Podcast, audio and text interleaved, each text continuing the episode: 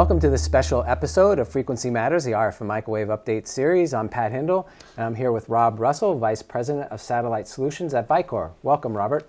Thank you, Pat. Appreciate it. So, Vicor has been innovating in power modules for many years, and a key market is satellite. Can you tell us what is the outlook for deployments in LEO and MEO satellites? Over the next 10 years or so, uh, they're looking at deploying you know, up to 100,000 satellites. I've heard numbers between 30 and 40,000, up to 100,000. And when you take into account there's currently about 5,000 out there right now. You can see it's a very uh, fast developing and high growth market. So, what's influencing the sudden interest in this area? There's a lot of drivers, but uh, primarily it's it's bandwidth. So it's communications bandwidth. Um, the the majority of these 100,000 satellites are going to be communication satellites. Think people like SpaceX, Kuiper, OneWeb. They are all vying for uh, you know uh, slots to get their satellites up there um, because the, the bandwidth growth in general is going to be massive, and it always, it's always growing, right? Everybody needs more yep. more bandwidth. Um, you have things like Internet of Things. You have uh, streaming services, shift to cloud-based computing, AI. So all these things are, are, conspiring to generate massive bandwidth requirements, and, and satellites are, are, slated to take a big portion of that. In addition to that, you have um, you know something like half the world doesn't have access to high-speed bandwidth. So you have three billion people that that can't get it from terrestrial uh, sources.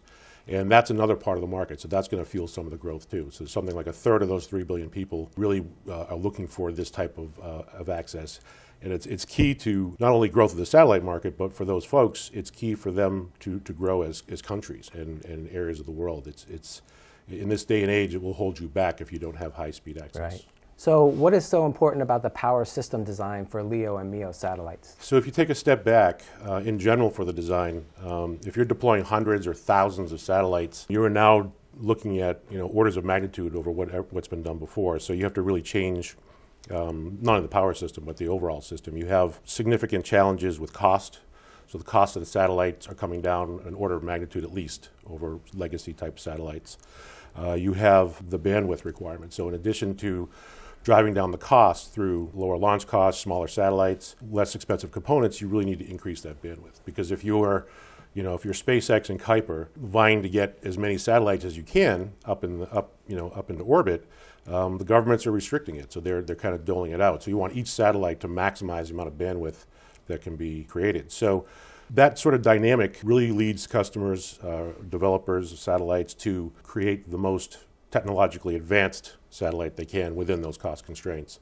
And that's, uh, that, that's a big driver for, for everything that they do. So, what are the key design characteristics for a power delivery network for LEO and MEO satellites? What we're focusing on right now is driving the communication chips. So, the, the processors, the FPGAs, the ASICs. Developers are getting the most powerful versions of those they can to, to uh, deploy into these satellites and to power, power them up requires some advanced power conversions. Historically, where they, they would need maybe 5 or 10 amps for these sort of sub 1 volt applications, which is typical for uh, F, FPGA core voltage, let's say, now they need 100 amps or 150 amps, and it's a whole different, it's a whole different ballgame.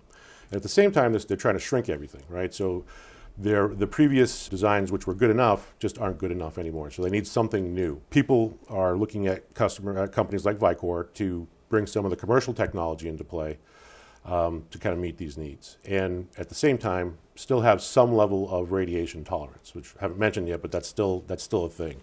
Everybody wants to use commercial components, but there's still, uh, there's still a radiation uh, to worry about. So you need, to, you need to balance it. You need to get enough radiation tolerance um, to, to, to go along with the, um, the technological capability and the low cost, and uh, and that's that's really the major sort of things that are that are uh, required in the power system.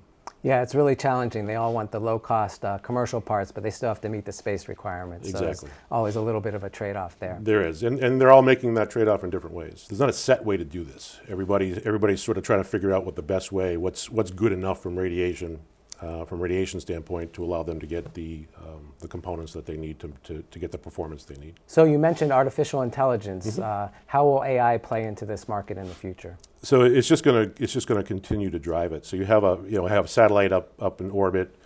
There's no human there to do anything. So the more that these satellites can uh, can do the machine learning element of AI, and help them with things like positioning uh, deorbiting, managing the communications, the better it will, the better the satellites will perform over time. So these things are going to continue to grow.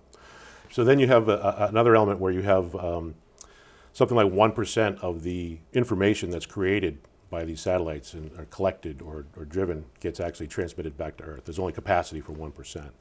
So for, from an AI perspective, if you can sort of parse out the more useful 1%, it gets, it, it's very important. So you're going to see a lot more AI um, you know, sorting through the pictures to make sure the right ones are sent back, making sure the right information is sent back in the right, uh, the right, uh, in the right fashion. So, so that's going to be a big driver as well. Great. Well, thank you so much, Robert, for your insights. We really appreciate it. I know Vicor is doing a lot of innovation, opening a new center for uh, manufacturing these modules, and you can find out more at vicorpower.com. We thank everybody for watching and join us next time on Frequency Matters. Thank you.